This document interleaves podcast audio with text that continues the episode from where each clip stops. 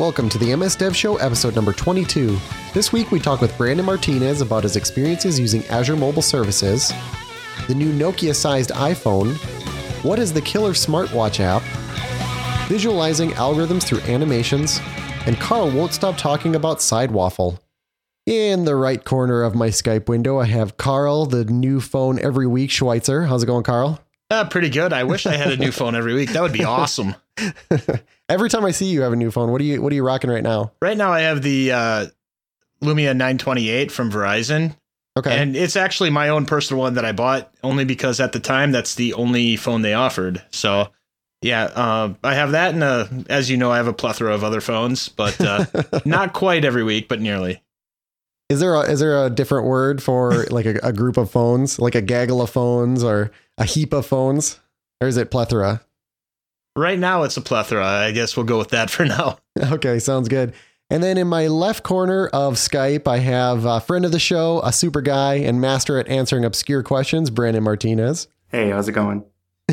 good, good. Yeah, I asked you uh, what were we were working on. Uh, it was uh, uh, rest. Was it RestSharp? Yeah. And I I had some obscure questions on that, and I was that was pretty impressive. But we got it. So let's jump. Yeah, we got it. We got it all figured out. Yeah, we didn't really like the answer, but we got it figured out. So let's uh let's jump into the news. So actually, the first news story here is about a project that I've been working on, and actually it's about my whole team. So, you know, why not talk about it? So this was actually this was pretty cool because this was a Mary Jo Foley article, and she was talking about the TED team within Microsoft. So I get a lot of questions about, you know, what does our team do? And if you if you go to this, we'll have a link in the in the show notes. It talks about what the the TED team does. We're part of the the DX group. If anybody knows what that is, that's the uh, developer group or the uh, evangelist group within Microsoft. Um, and then we have TED, which is a little bit uh, specifically focused on, um, you know, like uh, global ISVs and and all this other stuff. Mary Jo Foley does a, a lot better job explaining it, so I'm not going to jump into all of that. But go check out her article. She links back to sort of the original article whenever TED was being formed. And then she also links to a project that I work with uh, on uh, uh, with Skyline Technologies, and that's where uh, Brandon works, as well as myself. Oh, and Carl, and Carl. Don't forget about Carl. Um, so actually, this weekend, Carl, we were working together on this, so that was pretty cool. Yep, long time no see. Yep, yep. So you should be able to go out and the, one of the first links in here is is actually a link to a manufacturing project we're working on, which is a an open source set of uh, samples that sort of form this framework for you know how to do uh, manufacturing, data collection, ingest, and those types of things. So if you want to learn more about uh, about the team and what we do, go check that out. I just thought it was uh, it's just pretty cool to be in an article like that. You know, I'm not obviously not named specifically, but to have my team and some of the projects we're working on and some of the really cool stuff that we do. I just thought that was pretty neat.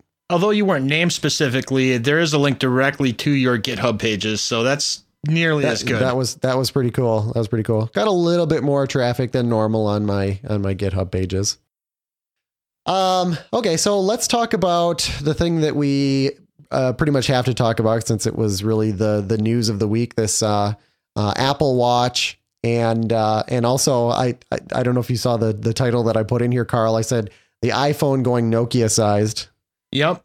Well, I, I noticed that you had a tweet going out this week where you had placed you must have placed uh, a picture of an iOS background on an on your Lumia 1520, and then Yeah. you took a picture of it right next to your wife's iPhone.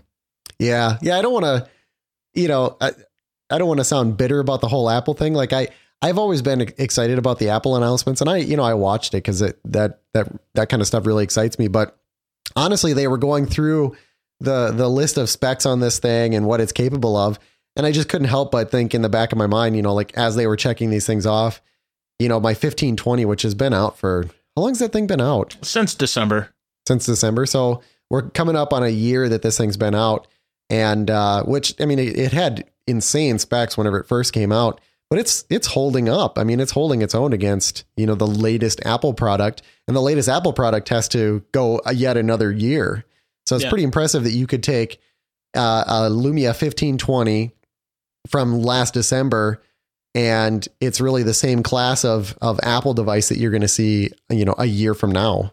Yeah, I'm not normally one to defend Apple, but Apple kind of really always has been a company where you, you can look at the specs and compare it against everything else, but Mhm. really their products are more than the sum of their their pieces. Yeah. And um, I think I'd like to hear your opinion, Brandon, about this because, well, one, I know you've already pre-ordered them, and you, you're you're one who's always been in the iPhone system. So, you know, what was this announcement like for for you from your point of view? That's a that's a really good question um, because I kind of asked myself that after the announcement. uh, what does this mean to me? exactly, and I sat there for hours just thinking about it. And you would. didn't, but uh, so it's it's really interesting because uh, so for one, so the the Nokia sized phone comment. Um, hmm For the longest time, I was very much just against larger phones in general, the uh, the phablet, as the term is going Yep. now. Um, but honestly, I ordered the six plus, and it just I felt wrong doing it. But uh, uh, Ars Technica released uh, a PDF where you could print them out to scale, more or less, so you can cut Mhm. it out, hold it in your hand, and see. And um, I, I think the way Apple approaches this is they they really don't do something until they're set on it. They know it's the right way to go. And I think just the the, the market demand and the fact that um you know that we're getting to a point where these larger displays look amazing. I, I think they finally came to to realize this is the moment. And Tim Cook even Mhm. said like, you know, yeah, we could have done this years ago. You know, it's it's just a bigger screen and you know whatever drives it. So uh, for me, it's it's one of those things where you know I've had iPhones since the 3G, uh, and just moving through this progression, it it just starts to make more sense. You can't Mhm. take it as a, a single standalone event. It really is the sum of its past. hmm Yeah, I th- I'm hoping to get a little bit less fat flack now over the size of my phone because I I'll have people look at it like, "What is that?" and then they they put it in their hand and they hold up their ear and they're like, "Ah, look how stupid I look." Um, so I'm I'm thinking that th- those comments are going to stop, and then I always have to answer the question, uh, you know, where do you store that? And it's like it fits in my pocket with no problem. You know, I'm I'm a I'm a reasonably sized guy. Um, I guess if you had like really small pants with really small pockets, it might be an issue. But uh, honestly, the thing fits just fine in my pockets. And then the the iPhone, even the six plus, I think is uh, it's next to it is is just a smidge smaller. So I think it's a non-issue. And then Carl, you know, your comment about the you know Apple, the the sum of its parts, you know, I agree with that. One one thing that they that they really one one place where that really um, they they could show that off for me was back in the early days whenever they had you know low end, very very low end hardware compared to what we have now. I mean, they've said that the the original iPhone was what a fiftieth as fast as the current iPhone, but even at that time, they had this super smooth scrolling. Like they mastered being able to scroll and have it look like it was just a sheet of paper behind glass, just just moving. And Android was terrible at that for years, and um, eventually Android figured out how to do it. And then Windows Phone, when it came out, I believe even the the first, you know, Windows Phone 7, I remember looking at that and I was like, hey, somebody else was actually able to do this. In fact, I think they did it before Android did. And now we have, you know, now it's something we take for granted, but but it is like those touches like that where where they pay more attention. I think they can squeeze more performance out of those devices. Yeah. I think you're right there. And, and going back to your comments on the size too, I remember back when what we have now is as a common size that was considered huge at one point.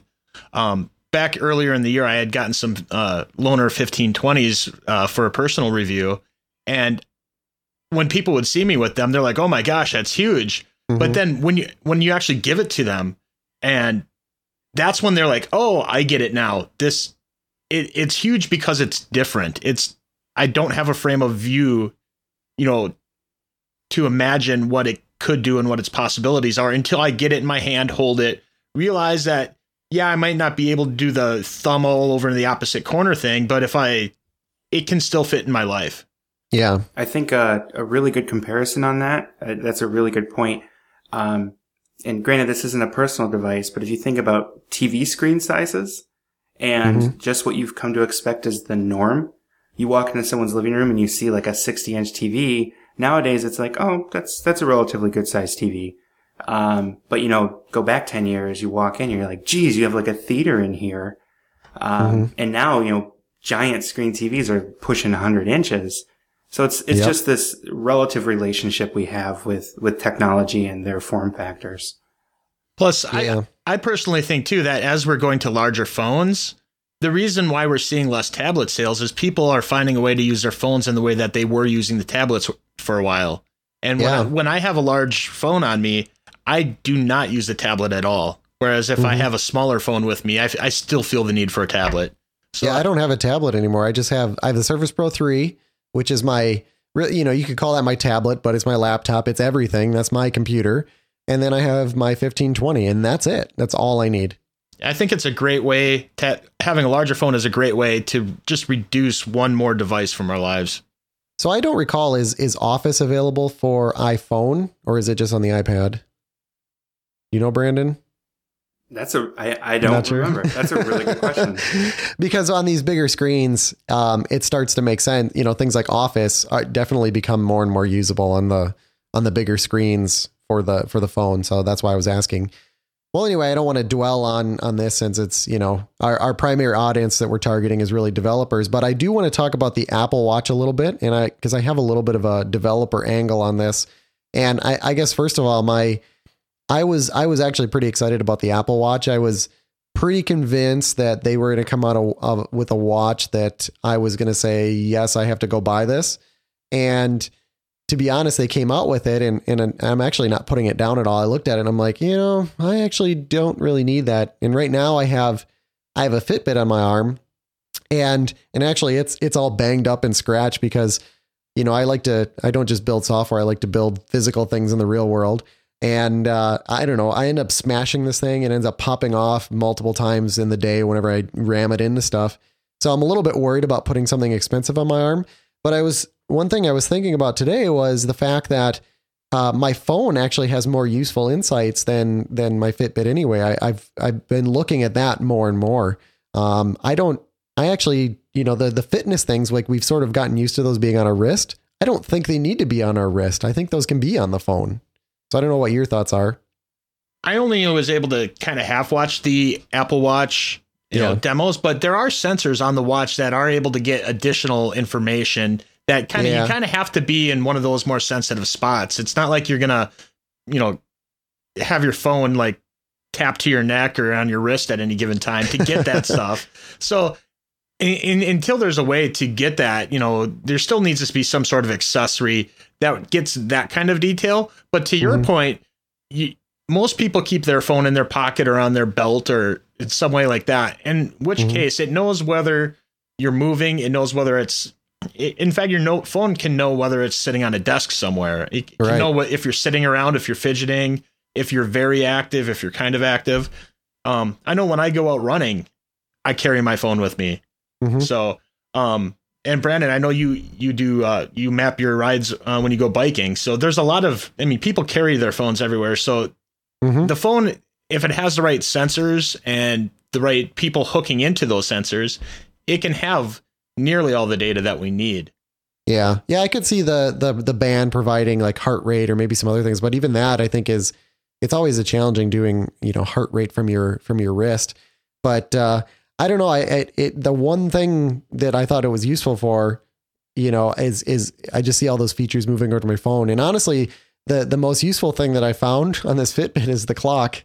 Uh, believe it or not, and and and the worst part is you you have to push a button, you know, to turn on the clock on it. So I don't know. That's one thing I didn't catch out of the Apple Watch event. If there's if you actually have to touch it, No, they said it, it detects when you're lifting your watch up, okay, and then as it detects that motion, it turns it on.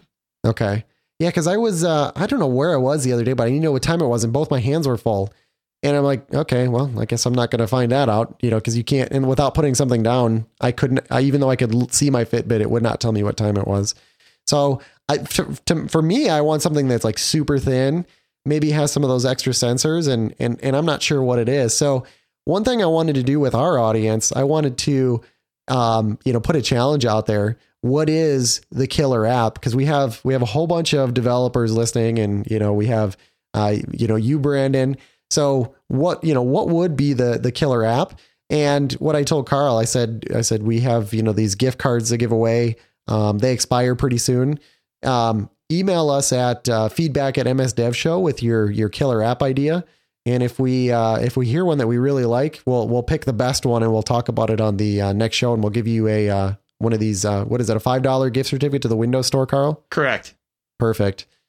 Um, so let's let's see if we can figure out what the killer app is that's that's going to make it so that I'm going to say, hey, I I you know I got to have a a smartwatch on. And, and, to be clear, it's any smartwatch. It doesn't have to be the Apple Watch yeah, or an Android. Yeah. Just you know w- what makes sense to have as an app running on a watch. Yeah. What would convince me that I that I need that type of watch on my wrist at all times?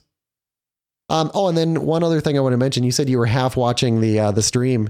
Um, I don't I don't even know if you could half watch the stream because there was uh, so many streaming issues. There was like a food truck schedule, and then uh, people speaking Chinese. It was really confusing, and uh, it was actually amusing watching some of the the tech press, you know, try to watch that stream and, and make sense of it.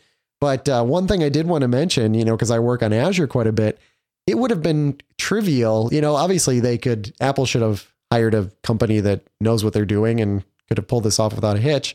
But I, I started thinking about Azure Media Services and how you can you can give Azure Media Services um, a, a, local stream and have it rebroadcast. And this is the technology that was used behind the Olympics. I think it was used for the Super Bowl, and and it's accessible to anybody. I mean, you could literally put in that stream and use that for your streaming and scale that up to an Apple sized audience. I mean, there's speculation that Apple was actually uh, restricting the, you know, they've been restricting these things to Apple only devices uh, just so that they could limit the traffic in some way. Um, let me see here. Anything else on that one?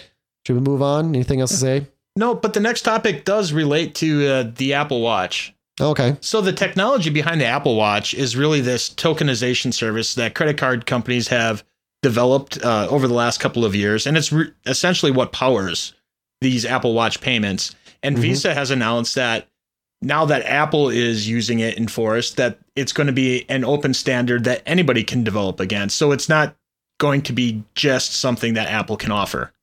So this is actually pretty exciting because Microsoft, Google, and even any random developer that, you know, wants to try to, they can develop the code that takes advantage of this service in order to do the same style of payments. So Okay. So my question is, this is just as a consumer, this is a little frustrating. Why why did everybody have to wait for Apple to do this before we did this? They they didn't invent anything new they they didn't invent any new, anything new, but a lot of times they're the ones that go through those relationships with these companies yeah. or figure out how to bypass those relationships. Yeah, it's just it's it's just frustrating. I mean, Google and Microsoft in the past they've tried working with the carriers, but it's mm-hmm. it's it's obvious that the carriers have been huge roadblocks for any kind of innovation that they can't monetize. Yeah, I suppose if they say, "Hey, you you just can't ship this with this device," but you know, what about making it just an app you could download so you ship it without that? I just know that in there's there's a lot of other countries where they just it's a norm to use their phone as as a payment system. I mean, it's we already use them for you know second factor authentication because it's something that you actually have to have in your possession. And I, it's just been frustrating that that with all the technology that we have, that finally this is happening. And now, I mean, we're gonna have to wait a year, two years for this to to really be rolled out. I mean, I already um, you know, I already have an NFC tag. I got an NFC tag with my credit card four years ago, five years ago, maybe. And they give me this little sticker to attach to my phone. Well, of course, my phone, it, it never, I don't have a phone for the exact period that I have the same credit card, you know, before they sent, they send me another one. And I don't feel like sitting there and, you know, putting this goofy sticker on there every single time, but they've had NFC payments forever. Um, so I don't know why they've never allowed you to sort of bring your own you know NFC and and authentic you know have an authentication scheme. Um, so I'm glad that this is happening, um, and this is pretty cool that it's that it's going to be a little bit more universal. I think one of the uh, one of the issues we're going to be facing with it though is uh, so since so many companies have tried to do this right, and they try to yeah. have this global payment system. Uh, you get companies like uh, uh, Walmart was the the one that day one denounced using Apple Pay, and they're the, oh, the really? number one retailer in the U.S. so now what, right? You have the you have the world's uh, was it? They're like the world's largest business, Apple, uh, fighting with the number one retailer. So, you know, who wins in this situation? You know, not the consumer. So Well, Walmart's going to lose. I guarantee that Yeah. because because guess what's going to happen? You, me, Carl, and more importantly, like everybody else. Every time they go in the Walmart, they can be like, "Oh, do you have? You know, do you accept? Uh, I, I don't want to call it Apple Pay. Do you do you accept? You know, t- tap to pay or or whatever it is. You know, whatever the generic name is ultimately going to be. You know, like, do you support this? And they're going to say no. Well, how come you don't support this? The cashiers are going to get fed up, and that's going to work its way up to corporate. Um, so you know, mark my words, it's going to happen. I don't I don't know when it's going to happen. I'm not going to say it's going to be 6 months, but that's ultimately what's going to happen. But like McDonald's already has this, you know, nationwide. Uh, BP stations have it. Um, the grocery store I I shop at already has it. Um, I I see actually see it at a lot of different places. And and just to just to give you an idea of how long I've I've had that tap to pay. Um, I went into uh um, you know, my grocery store when I first got it, and I did that, and and the cashier said, "What did you just do?" And I, I just paid for it, and they're like, "Well, you didn't swipe your card," and I had to explain how it worked to them, and then uh, that happened at McDonald's as well. I did that, and they're like, I, I was tapping it, and and they go, "You have to swipe your card," and I was like, "Uh, it, it, you have the little logo here," and and they're like, oh, it says you paid for it. And they were, I mean, they were absolutely baffled as to what was going on.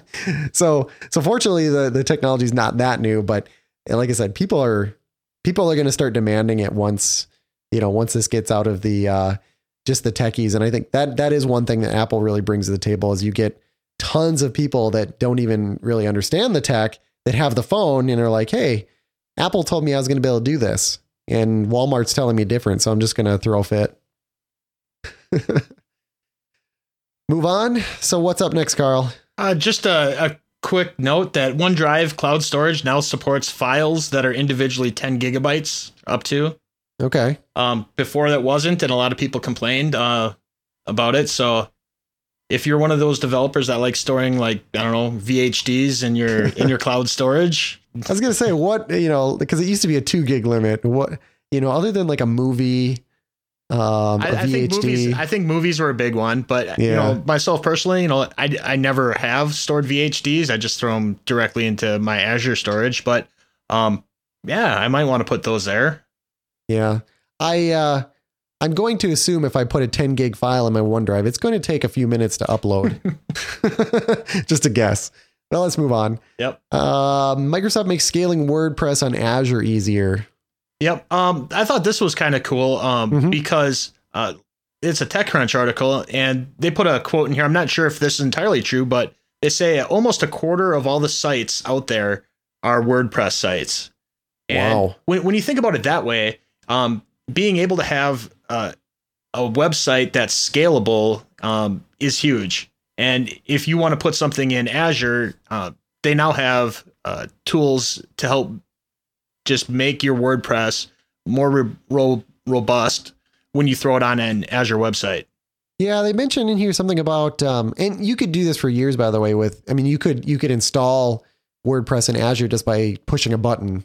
Um, they always made it easy, but now it looks like what they're doing is they're putting like the assets, all the uh, binaries, all the um, you know scripts and the pictures and all that. They're using. Uh, I don't know if they're using blob. It sounds like they're using blob storage. Oh yeah, right here. They're using Azure blob storage, storage. for storing all media assets. And I'm curious too because what you can do is you can put a CDN or content distribution network in front of that, and that will um, you know cache those files at the edge. So if you're requesting a WordPress site that's in the US but you're in Japan, you know, it'll pull it from the Japan CDN so that those files come, you know, they're they're right next to you. So this is pretty cool. I think they're just doing some optimizations around this because Yep. WordPress does not scale well out of the box because by by default there's no caching. It's generating every page on demand, um, and then you know it whatever server is actually running it has to serve up all those assets. So this is a big deal. And it also mentions that it's already wiring in Azure Media Services um, by default for that. So um, if you have you know streaming content or have any kind of you know content protection you might want might want to do, that's kind of baked in there now. Yeah. I th- Oh, that's cool. I think it's fantastic that uh that they're pushing you know these these open source solutions, uh, especially when you know like you said, a quarter of all websites out there are WordPress, and I've heard numbers that are are bigger than that. Um, I personally use WordPress on Azure, and uh, Jason, the point you make about caching, uh, Mhm. it's a pain. it is uh, even following like some of the most standard installations uh, because a lot of the plugins out there assume you're going to be on an Apache server. Um, mm-hmm. You know, you have to do some interesting things with web config and uh, just getting it integrated is uh, is kind of a hassle in and of itself. So to see something more focused towards the enterprise, uh, especially when you have you know default blob storage and all that in there, is really nice to see. Mm-hmm. And I've mentioned this before, but the the irony of of WordPress, I mean, it's it's primarily a, a read only thing, but what ends up happening is you you take a dynamic site and to actually get it to perform well, you apply so much caching that it turns it into a static site. And that's one of the reasons why I'm actually just running a, set, a static site. And then for comments, I have to do some dynamic stuff, but it's easier to add a lit, a touch of dynamic to a static site than to add, you know, a ton of staticness to a dynamic site. Responding to app reviews. Talk about this, Carl. Yep. So at Build last spring, uh, Microsoft announced that they were going to be allow allowing uh, developers to respond to users' reviews, and at the time they immediately allowed this feature for a small portion of the developers. And just recently, all of the developers now have this enabled. So, in order to actually respond to a review that was left, you go to your dev center um, you do need to push an update to your app, um, not the actual app itself, but just metadata with um, the email that you will get responded to. Because now that you can respond to somebody, they will, of course, it will send them an email and it will put that email address as uh, the person to respond to to take it offline. But mm-hmm. what's nice if if you got a bad review because somebody didn't understand your app, or if somebody made a feature request and they re- rated it low because they really wanted that feature, you can you know implement that feature and say, hey, I just added that. You want to check it? You know, want to check it out again? It gives you a little bit more um, ways to improve your your star rating. We all want five stars, and it, yeah, the star rating is the currency of mobile apps. So he, um, there's an article here from Microsoft that kind of gives you good etiquette on what to do when uh, responding to your users. And um, as a reminder, if if you're rude to your users and and stuff like that, this is a capability that will be taken away from just you. I like that. so I, I love the stats in here. Uh, tw- uh, since the launch, almost 20% of all developers have responded to at least one customer review. Uh, 10.5% of customers update their app review after receiving a developer response. And then I love this. This is this is the clincher right here. Developers are seeing an average increase of uh, in of 1.2 stars in their app rating when they use this capability to respond to questions and inform customers of updates to their app. That is that's that's pretty huge. So this will increase your rating, which will get you more users. Yep. I think this is outstanding. And if you have an app in either the Windows Phone or the Windows Store, uh, check it out. Uh, push that little update with your email address and interact with your users in another way that you didn't have before. Yeah, I think you, you have to respond to the to the bad ratings now because you know I've I've seen this whenever I've searched for hotels. I think on like TripAdvisor, and you'll have you know a couple bad reviews like oh this person was rude to me, and I love it when when the manager comes on there and they're like yeah we fired that person and we've done this this and this to fix this, and I don't read that anymore as a bad review. I actually read that I'm like, well, they they are they care. So, you know, I, I sort of like remove that from that list mentally. And then I keep going through and a lot of these companies will review, you know, they'll go through and they'll respond to every single one. And I think that says a lot. Brandon, do you know if iOS does this? I don't recall. I, I don't know if you can you can respond. Um, okay. It would be nice because uh, there's a lot of times where I've I try to write reviews I, as just mm-hmm. as a, a consumer. Uh, yeah. And it would be nice. There's a lot of instances where it's like, you know, this feature's broken, broken, or, um, you know, the feature request, like Carl said, it'd be nice to actually hear something back. So I yeah. think it's great that they're, they're pushing forward with that. Okay. Yeah, I, I was kind of curious if this was uh, unique to the platform or not. But either way, it's a good idea. It's pretty cool. Uh, Carl, why you got to be slowing me down? Yeah, What's this next one? Th- th- this I just thought was hilarious. Um, so the Onion, you know, they're they're a parody news site. They actually wrote a plugin. It's on GitHub called Comcastify JS, And this slows down the image loads like they were in the mid to late 90s, where you could watch the images just scroll on in and render line by line. Yeah. Um, I, I, I, I think it's funny. It's hilarious. It's right up their alley. And Mhm. it's, they also put this as with a note on there. Hey, we're hiring. Um, just shows you, you know, you know, they're a little bit witty. They're shows you they're smart. They, we want devs that are just as interesting as us.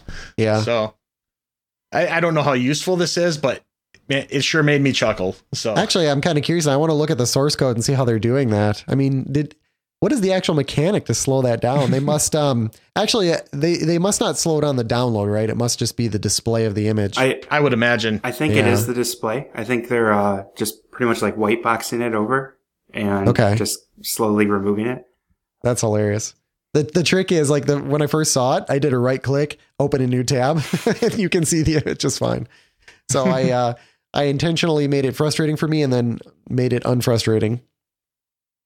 Uh, and then this last one was one that I found. Uh, I think it's called Visual Go. Um, because the it's funny because the casing on the site is Vis, Visu Algo, Yeah. So visual algorithm is really what it's yep, short for. visual algorithm. But uh, it's it's interesting because they they you know they make it there's like two different uh, pronunciations of the site because if uh, whenever you grab like the title of the of the uh, on on the main page there and you take it out the the whoever designed the page if you look at the source code typed it as Visual Go so I don't know just a mystery but anyway this site is really really really awesome um, it's got a whole bunch of different algorithms out here. So sorting as an example if i click into that one it's got um, all the different uh, sort algorithms. So bubble selection insertion merge quick random quick counting and radix.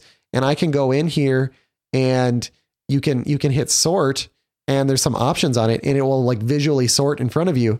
But what's cool too is it shows it shows some uh, some code at the bottom and it actually walks you through the code as it's sorting and uh, what other algorithms are in here so there's sort bitmask linked list binary trees so sort of all the you know all these low level programming constructs. This is just really really cool. If you haven't seen these, you got to check this out. Yeah, this is something I really wish that would have been there when I was going through these courses in school because they just make it, you know, what is you're supposed to learn come to life. And Yep. like you said, having that each step being done visually with the images on the sorts themselves, as well as the pseudocode lining up being highlighted with this is the step we're going through in code. That Mhm. just really makes these things clear. So if you want to go over, you know, what are, you know, the different types of sorting or graph traversals or, you know, you're working with trees or networking. I mean, this is a really cool way to visualize that and just make it concrete in your head. And if you Yeah. are in school, you know, this is just gold. Yeah, then the, those the people that are in school right now are a lot luckier than than we are. You know, this was like chalk or dry erase marker of a professor explaining these things badly, and this is this is really amazing. Did you look at this one, Brandon? Uh, no, I did not. Oh, it's really really cool. Definitely check this one out. Um, so that one you kind of have to see. So we'll leave that up to the uh, to the listener to check that out. So let's get to Brandon. So what do you want to talk about today, Brandon? All right. Well, uh, I thought I'd come on here and uh, just talk about Azure Mobile Services a bit.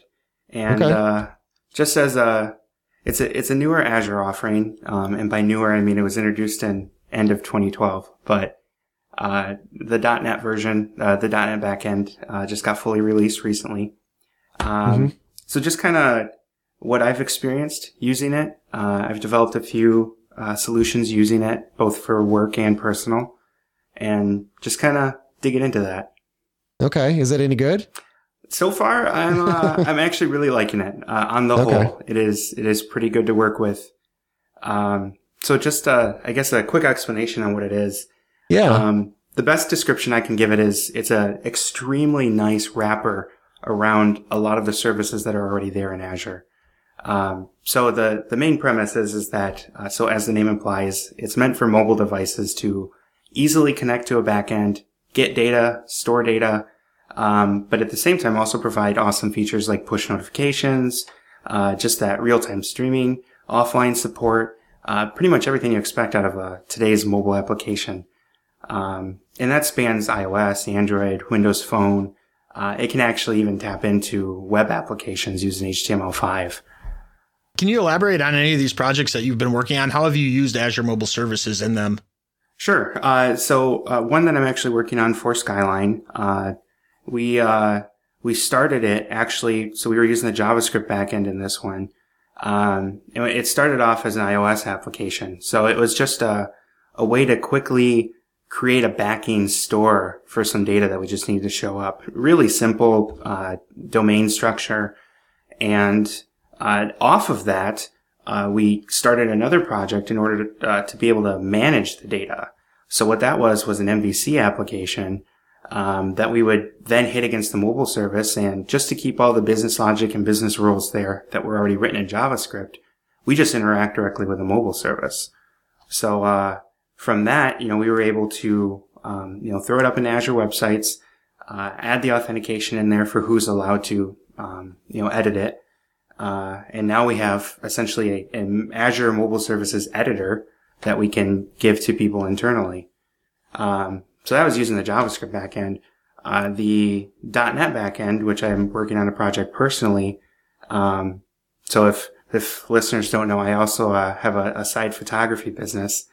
Um, I wanted a way to be able to collect client information, um, and then also be able to manage uh, user forms so like a model release or, um, you know, just be able to have them sign off, uh, and at the same time store a signature.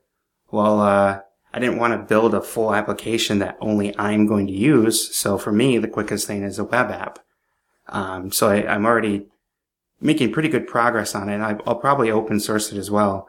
Um, you know, so that the user can like, actually sign on my mobile device or tablet it grabs the, the values of that the SVG from the canvas and it sends it to mobile services.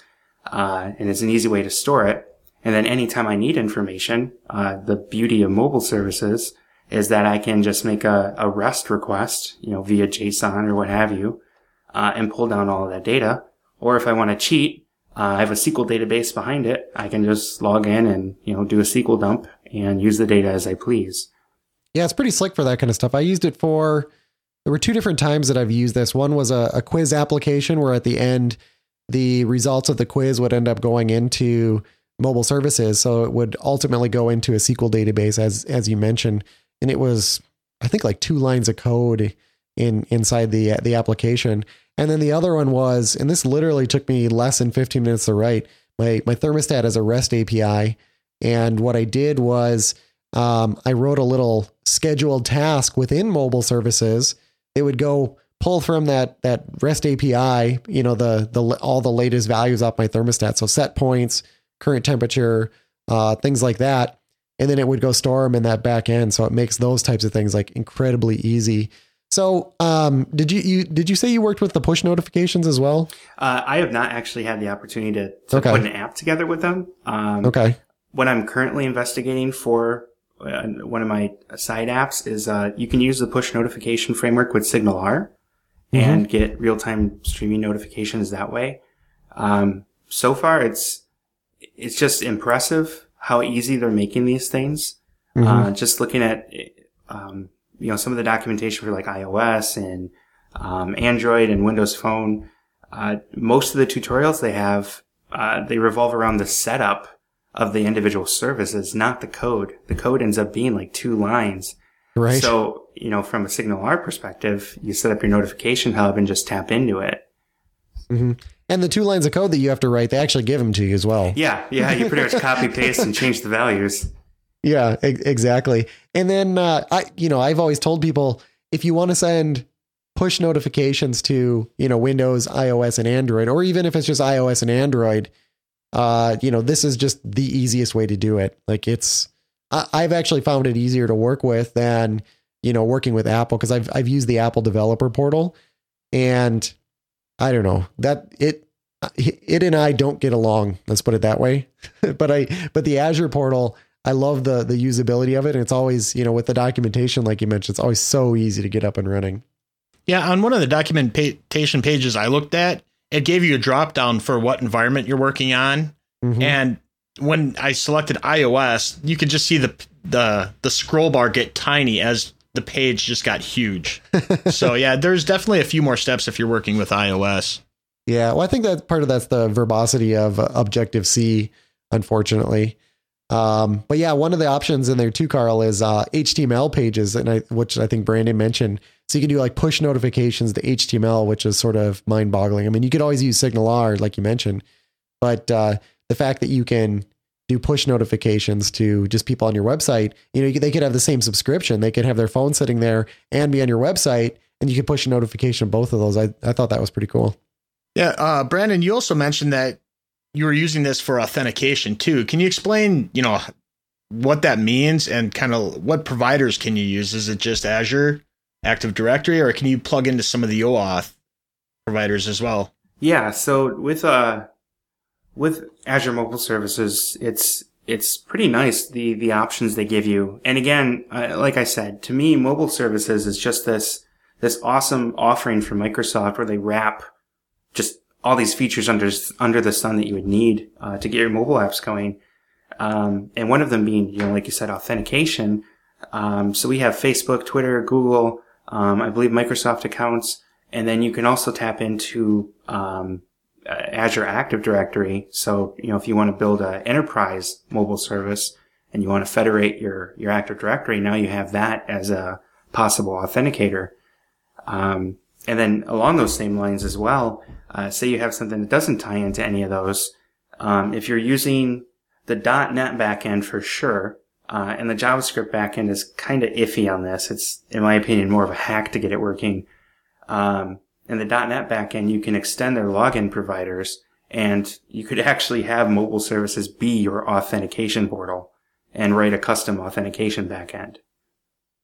Lots That's of flexibility. Cool. Yep. Because a lot of times when you're using like Azure Active Directory, it, it is a little bit trickier to get like a, a full custom login page and stuff like that.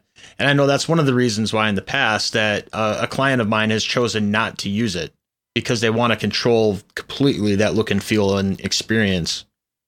So that's pretty cool.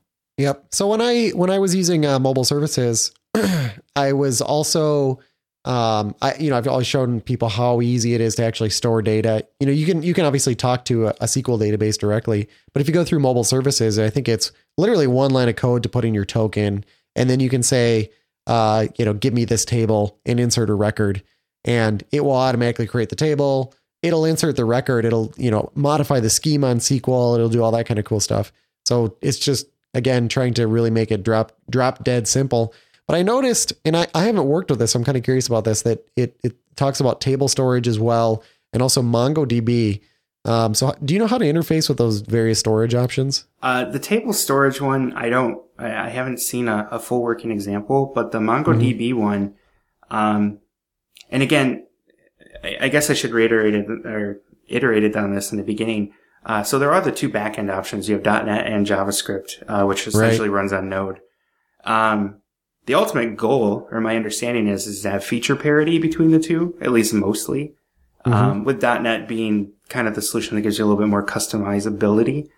Um, so with with MongoDB, um, really you can just uh, set up your connection string in Azure and then include the MongoDB project in your .NET backend. So if you're pulling down the source code, um, you add the MongoDB, and then there's like, I think you have to add like a single class, and then that's all it takes to use that. Um, from the the JavaScript side, and uh, I believe I have a link I can have you guys put in the show notes for it. There's a way to do it, but um, like I said, it's it's kind of hacky, uh, but I guess it works. So I would stay .NET if you're interested in doing the Mongo. Right. Okay. You you mentioned that you hadn't worked with notifications yet, right? Correct. Have you, Jason? Uh, I have. I have set up something that barely worked.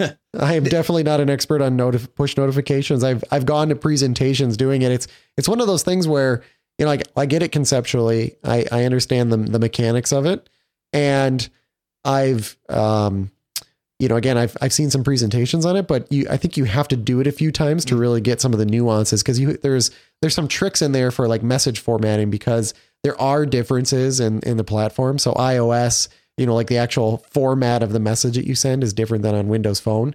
So if you want to format your message um, if you want to do some something that isn't plain text, then you have to do a little bit different work for for both of those. So I, you know, there's some there's some nuances there.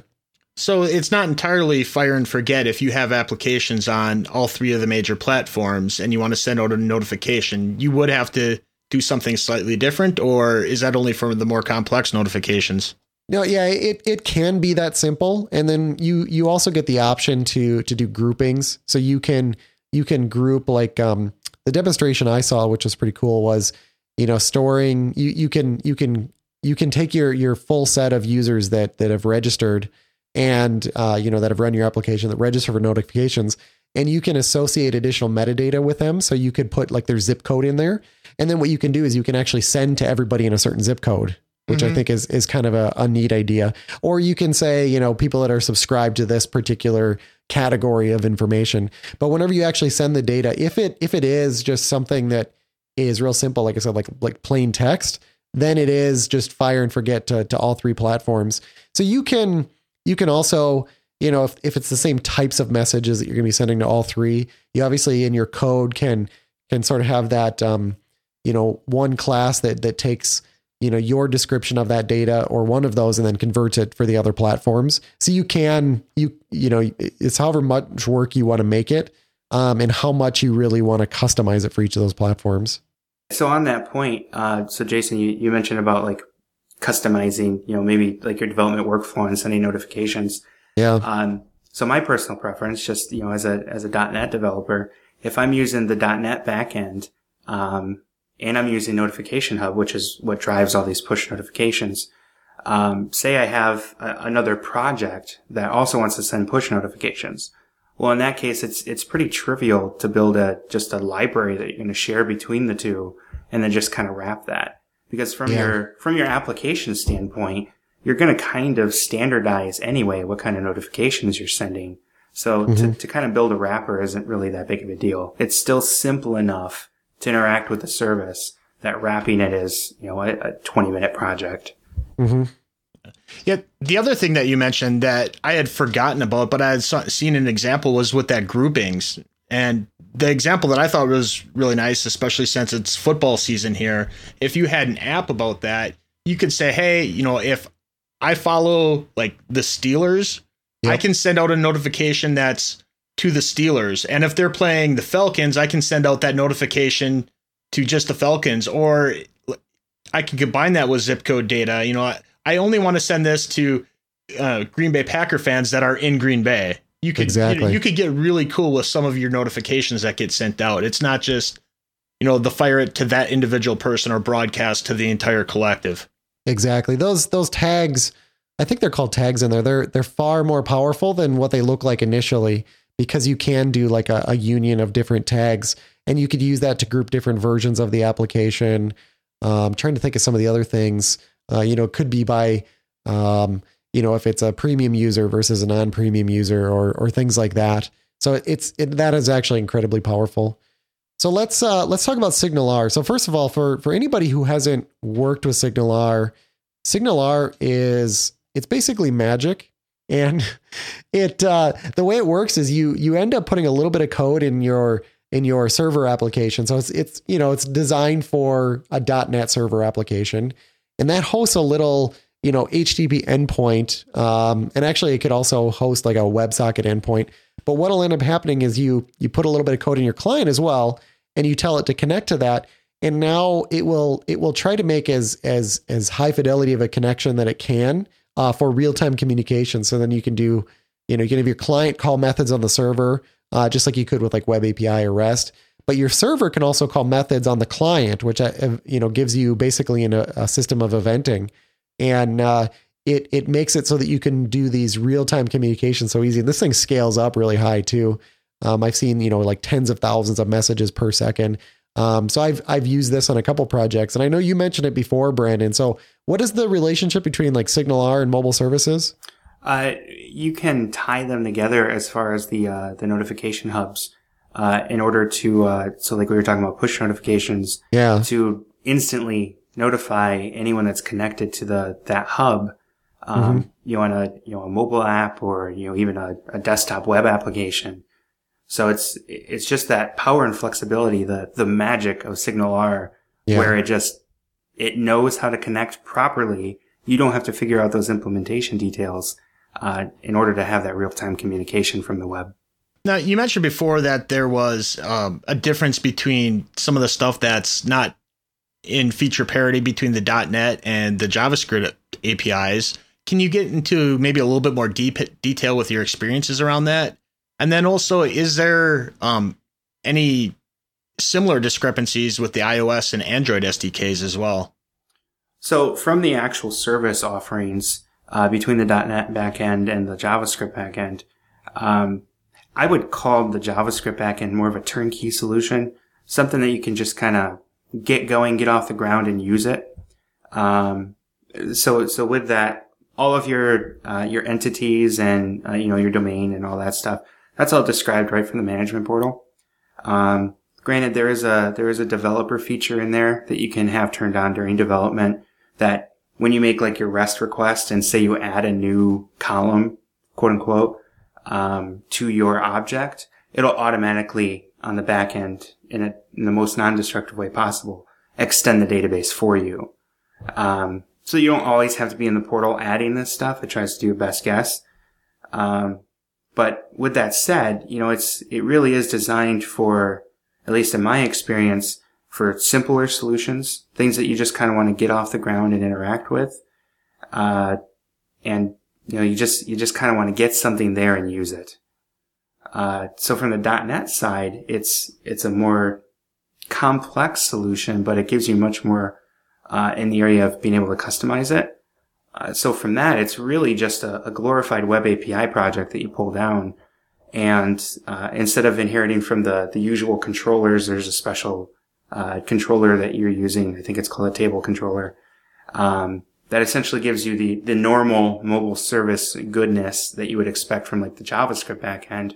But at that same point, um, you know, like I mentioned earlier, now if you need to tie in some business logic or if you want to pull in a, you know, a custom library or something like that, uh, for the .NET developer, which I tend to be most of the time, it's, it's a really awesome solution to combine your existing business logic and get all of these awesome benefits that you get from mobile services like the push notifications and uh, just the awesome RESTful API endpoint that your mobile devices can use.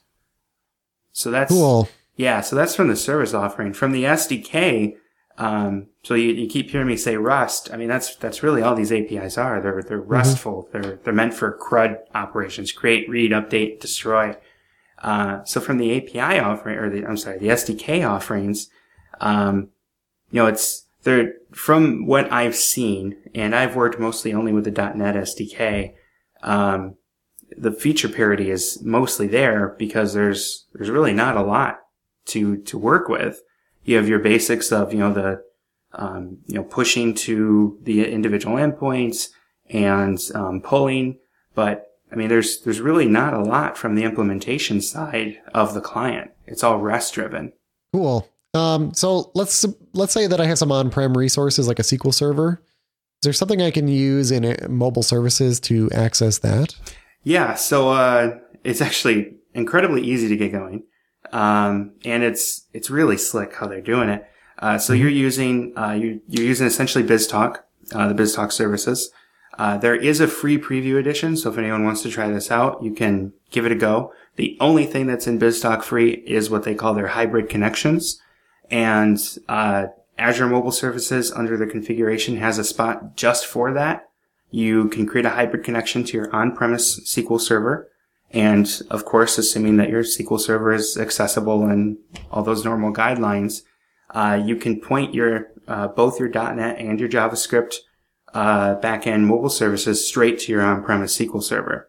Mhm. So if you want, again, to get all of this mobile service goodness exposed to the world, but you want a little bit more control of your actual server resources, it's a really easy way to get that going. Yeah, that's a that's a really neat technology, and it's unfortunate that it's hidden in uh, BizTalk because it it really has nothing to do with BizTalk. BizTalk instead of uh, being kind of a product label is now sort of a a, a category of of different products. So don't be, you know, if if you haven't used BizTalk, don't be afraid of the BizTalk label and and go check out Hybrid Connections. It's pretty cool. It basically uses an outbound connection from uh, you know, from an on-prem system. There's a little agent that makes an outbound connection and then it can proxy data through there so that it's super secure. You don't have to open up firewalls, so you don't you don't have a, you know, an increased attack surface it's just a nice outbound connection that that data can come back down through. So that's pretty cool. Yeah, and it's something that I really wish that hybrid connections would have been available when I was doing uh, a, a lot more of the Azure work because there was really a lot of need to have this kind of thing that we dealt with with a lot of syncing of data back and forth in and out of Azure. And oh, this, yeah. this this would have been handy. Um, but moving on, you know, Azure Mobile Services is great to communicate with the cloud, but how do you interact with this and make an app that works well offline as well? This is where the, the SDK will kick in a bit.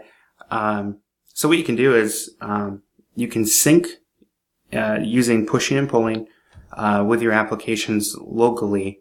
And then, uh, the Azure Mobile Services gives you the option to then uh, if you need to update your local data to do a pull, or if you need to update data, you can do a push. Um, now this is this is a feature that uh, I have not had the opportunity to work with yet, um, but uh, the concepts behind it are extremely straightforward. Um, I believe, like if you're doing a uh, a Windows Phone application, it's just creating a small SQLite database. You're pushing mm-hmm. your stuff there, uh, and then, like I said, it's just it's just a matter of calling a sync when uh, your device is back online. Yeah, that's pretty cool stuff. Uh, so well, I have one more question for you, which is now that you've used mobile services for a while, what is it missing that uh, you think should be added? That's a that's a fantastic question. Um, You're just buying time. I'm just so uh, working with mobile services. Um, has so far been a pretty decent experience. Um, I think one thing that I would like to see is, uh, so at least in the .NET SDK, uh, it seems like some of the calls to the services, even though yes, it is a, a REST environment, um, I think they could probably be abstracted a little bit better, uh, mm-hmm. to make it maybe more of like a fluent syntax for actually interacting with all these resources. Um, Besides that though, as far as like a feature offering and everything that's available there, um, you know, like I mentioned a couple times, there's, there's so much there that I, I haven't even touched on yet. I've used like the core mobile service offering, but you know, like I said, there's, there's a huge, um, area with the push notifications, um, offline sync support. You can do, uh, I believe you can do settings syncs. Um, you can, uh, integrate with, uh, some of the Office 365 stuff. Um, like, uh, like with SharePoint, there's just so much there. And like I said, it, it really is this offering that lets you get your mobile application off the ground as far as your backend goes. Mm-hmm. It's at this point, it's really hard to ask for much more with as okay. much as they're offering. well, that's good to hear coming from you. So yeah, the the the nice thing about it as well is you can if if you out you know sort of quote unquote outgrow it, you know, if if you don't like the the interface that's being used there, you know, like your interface to SQL, you can in some cases you can bypass it or you can just go use some of the other Azure services. You're never, you know, limited. It's not like this separate thing. It's really just a set of things that helps you that that you don't have to use. Definitely. Okay. Anything else, Brandon? Otherwise, we'll move on to the Azure pick of the week. No, I think that about does it. Okay, so I came up with my Azure pick of the week as we were doing the show. Um, Drum roll. so uh, I'm going to pick, you know, Azure Me- Media Services this week. Um, we did talk about, you know, obviously the mobile services, but I'd like to, I'd like to pick, you know, one one thing. So I'm going to pick Azure Media Services. Like I mentioned, that would have really helped out Apple. They could have used that.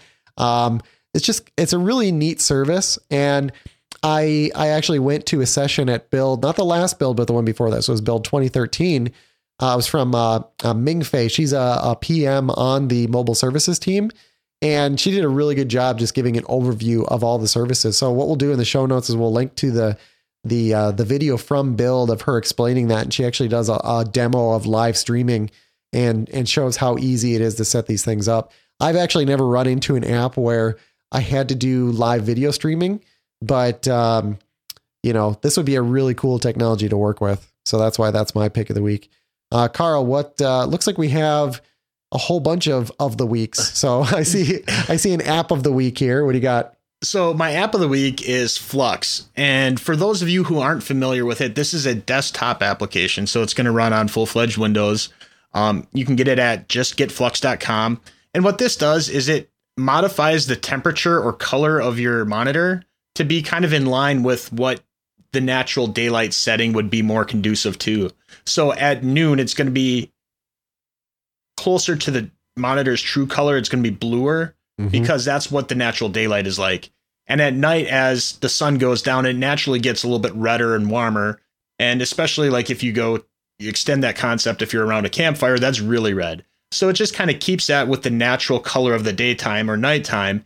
And the reason why I use this is I moved uh, my monitor or my, my entire setup into its own room and with dimming lights and, you know, just trying to get it so when I can code a little bit later into the night, but when I'm done, I'm ready for bed. Not that because I have noticed that, you know, having a those multi-monitor displays shooting blue light into your face, it is a little bit harder to fall asleep.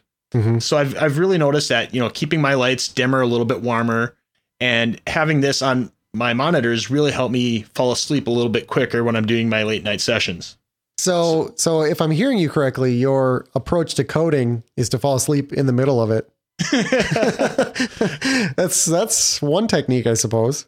No, I, I, I normally don't have too much of a hard time falling asleep, but when I when I am ready for bed, I just like to pass out in in as quick as possible. And that using these tools that are available to us for free, you know, that allows me to do this a little bit quicker. Okay, so I I've I've been running this for um I think probably about nine months, and here's what's interesting about it. So somebody told me, "Hey, go get this. It's it's really nice." And I love their tagline: "Software to make your life better." Um, so I installed it, and it it doesn't transition very slowly. It just sort of happened at a certain time. Like my sc- screen color changed. I'm like, uh, okay, I don't really think that's any better. But then what I realized was, um, after using it for a while, you know, I, I I still didn't think of anything of it. But I, I I have a laptop sitting in front of me, or I actually now it's my Surface Pro three and I didn't have it installed on there. And I was looking at the screen on my, uh, uh, you know, my desktop for a while, and then I looked down at the Surface Pro 3 and I'm like, ah, I can't take it. So you really don't even know like the full effect of it until you see that contrast. And this, it really is so much easier on your eyes. And, and until you turn it off when it's when it's warming up the screen, do you actually notice like, you know, how how good of a thing this is? Yeah, absolutely. I, I will mm-hmm. absolutely agree with that. Yeah.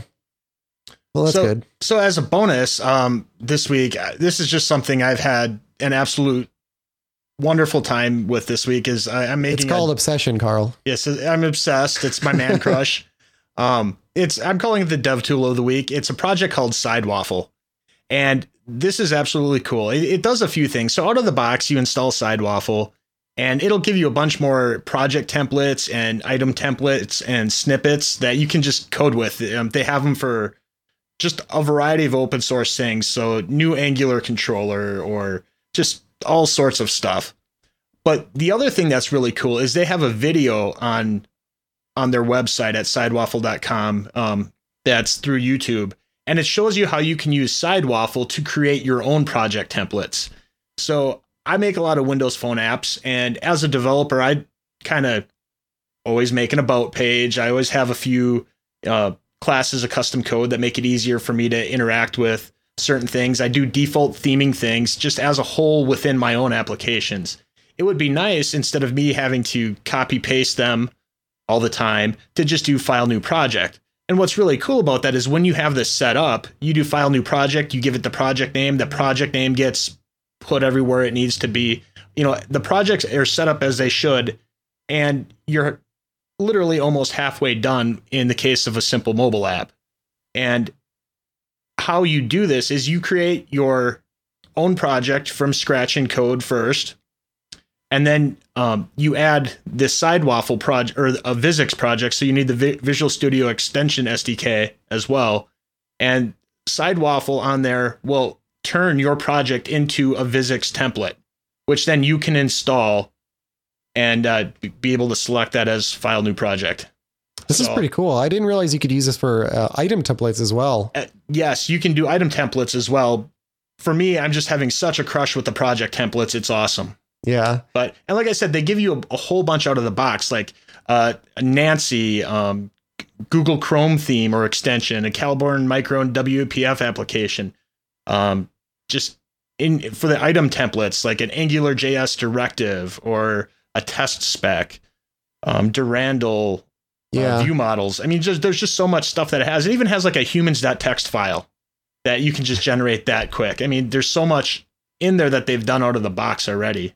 Okay. Yeah, because two days ago I, I needed a uh, a web API project just for web API. I didn't need all the help pages. I didn't need all the uh, the MVC functionality. And I sat there just ripping everything out, and I ended up with like three files in the end. It probably would have been easier just to start with a blank project and add in web API.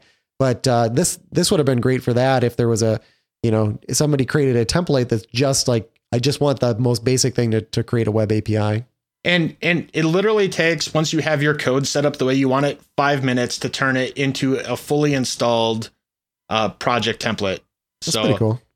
yeah, definitely would have helped you. You could at least done it so you could create it in the future again and again. Right. But probably what's more exciting is the templates in here are, I mean, this is built by some really smart guys who, you know, like John Papa, he does a lot of work around trying to standardize, you know, Angular JS and not, not change Angular JS itself, but like, hey, here, here's a nice way to lay out your project so that you can sort of maintain sanity and we can, if somebody looks at your project, they can understand what's going on. So the fact that this, you know, is sort of has that built in is, is pretty handy, I think. Yeah, I, I'm definitely going to be using this as one of my secret weapons in my toolkit. Yeah. Well, now you told everybody though, so it's just your weapon. okay. Uh, what else? We any other tools of the week or not? That's all we got. Nope, that's all we have. no this more week. apps of the week. Our person of the week is Brandon. Anyway, so moving on here. So plug. So Brandon, where can people find you and your awesome stuff? Uh, well, BrandonMartinez.com is a great place to start. Uh, Okay. And actually, I link to almost all my other social medias and such. Um, otherwise, follow me on Twitter at Brandon Martinez. Okay. You can find me on ytechie.com or on Twitter at twitter.com slash ytechie. Like I mentioned earlier, you can, uh, if you can come up with the next uh, killer app for the watch, I, I want to hear your ideas. Send it to us. Uh, we're not going to copy the idea. Well, I guess I can't promise that, but I, we have no intention on copying the idea, but we'll send you a gift certificate. Um, and then we'll, uh, we'll tell everybody on the show. Uh, Carl, what, uh, what else we got going on for the show here? Be sure to subscribe to us by searching for MS Dev Show in your favorite pos- podcasting app. Um, visit us at msdevshow.com. You can leave comments on the post. Also, check out our links and show notes, and you can find out a bunch of stuff there. Uh, send your comments and feedback to feedback at msdevshow.com. And be sure to leave us a review at iTunes, Stitcher, Player FM, or your favorite podcast aggregator, aggregator of choice. Um, you can also find me at wpdevguy.com or on Twitter at Carl Schweitzer. Perfect. Brandon, thank you so much for coming on the show. We really appreciate it. It was great talking to you. Yeah, thanks for having me. And anytime you want to come on, just let us know.